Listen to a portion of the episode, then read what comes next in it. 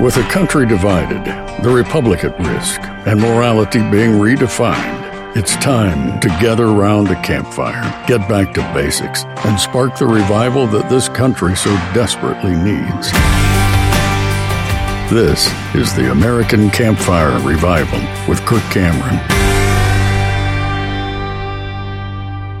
It's my pleasure to introduce a friend to you tonight. I've never had anybody join me here at the American Campfire Revival, but we've been going through this book, and I want to introduce you to the author of The American Covenant, and he is my friend for life.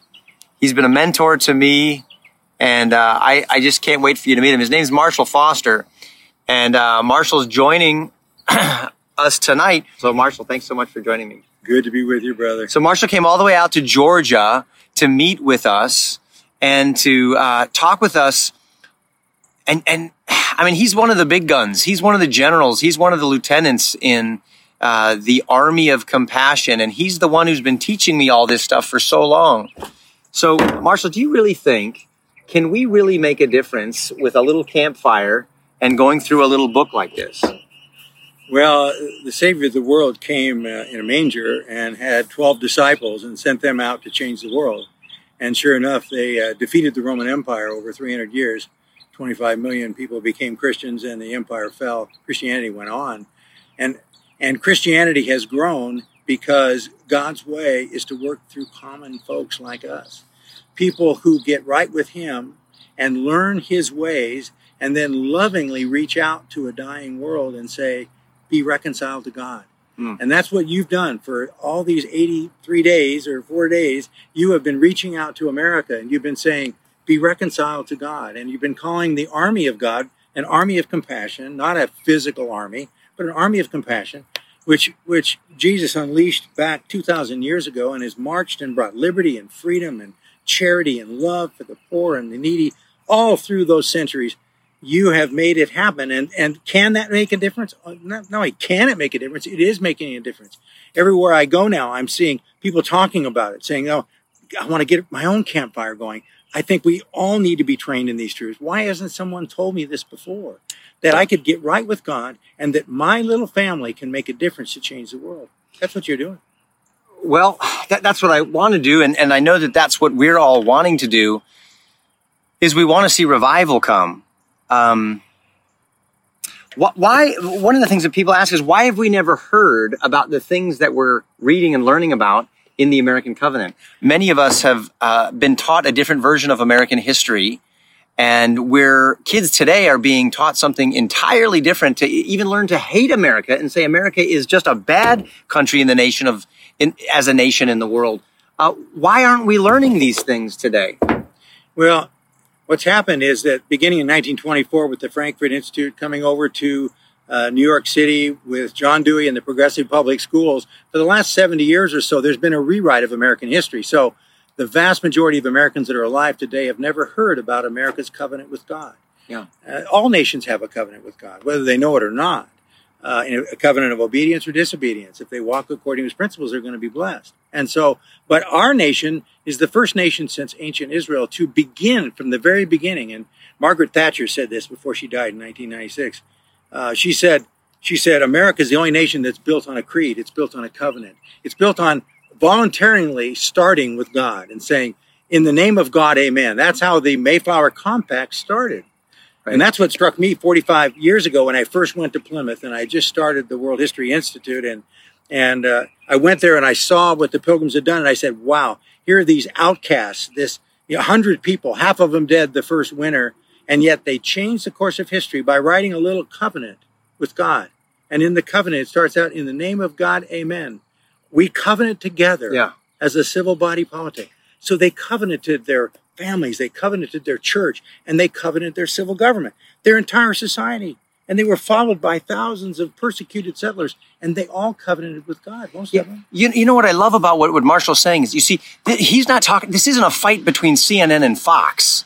He's talking about the pilgrims who said, we're going to covenant with God, and that's going to shape our families. It's going to shape our churches. It's going to even shape our civil government, because God cares about all those things. There's a right way to do those things, and then there's a wrong way to do those things.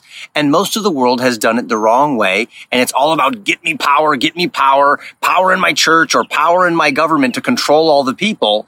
And America did it a different way. They said, no, it's all about God being number one, and we're, he is the loving creator, protector, provider, and we're going to have a sacred promise. We're going to say, in the name of God, amen. And we're going to pledge our lives, our fortunes, and our sacred honor. And, and we're going to serve God, and we're going to serve each other. And that was the foundation of our country. And they trusted God to bless them. What if, what if we wrote a new American covenant, similar to the Mayflower Compact that the Pilgrims wrote, or similar to the covenant of the Declaration of Independence, or similar to the Constitution, not to replace them, but in our day to make our own sacred commitment, promise, covenant with God? What if the whole family of faith in America did that? What might that do? What, what, what could that do? Hey guys, it's Kirk here. Did you know that another option to traditional insurance even exists out there?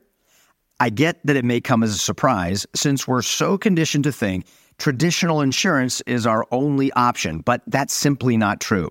My family has been using Christian Healthcare Ministries over the last several years, and I cannot recommend them enough to other like-minded believers looking to do things differently than what we've been told to do.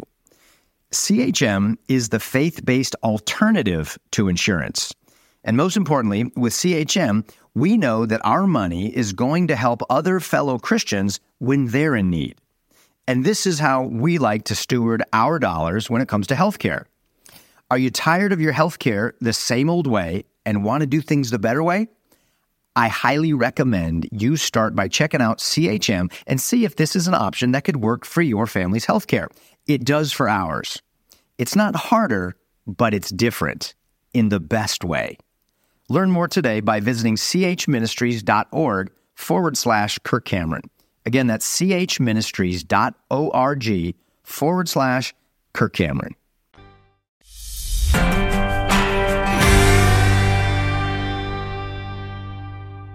Oh, absolutely. What did it do for our founders when, when they got together and those fifty-six men, they said, wait, all men are created equal and endowed by their creator with certain inalienable rights. And they laid down these principles. And then in a short document at the end, they said, with firm reliance upon divine providence, we pledge our lives, our fortunes, and our sacred honor.